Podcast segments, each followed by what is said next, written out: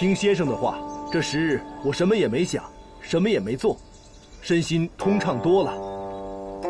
是啊，人被声色欲望所扰，内心就会闭塞不通。越是不通，越想所求。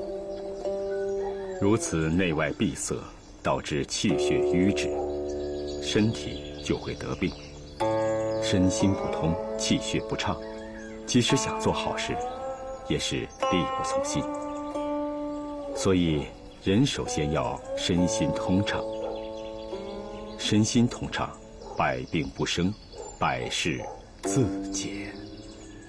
请问先生，身心通畅及养生之法是什么？内心无欲，清净自然，无争无求，无矛无盾，不丢其性，犹如婴儿。一切处于自然，气血通，心自畅。如此，就没有你心中的那些矛盾了。犹若婴儿，嗯，怎么会犹若婴儿呢？先生，我们都是成年人了。婴儿之行为，皆源于自然，不刻意之心，忘掉自我，不执着于自身，终达无我之境。如此。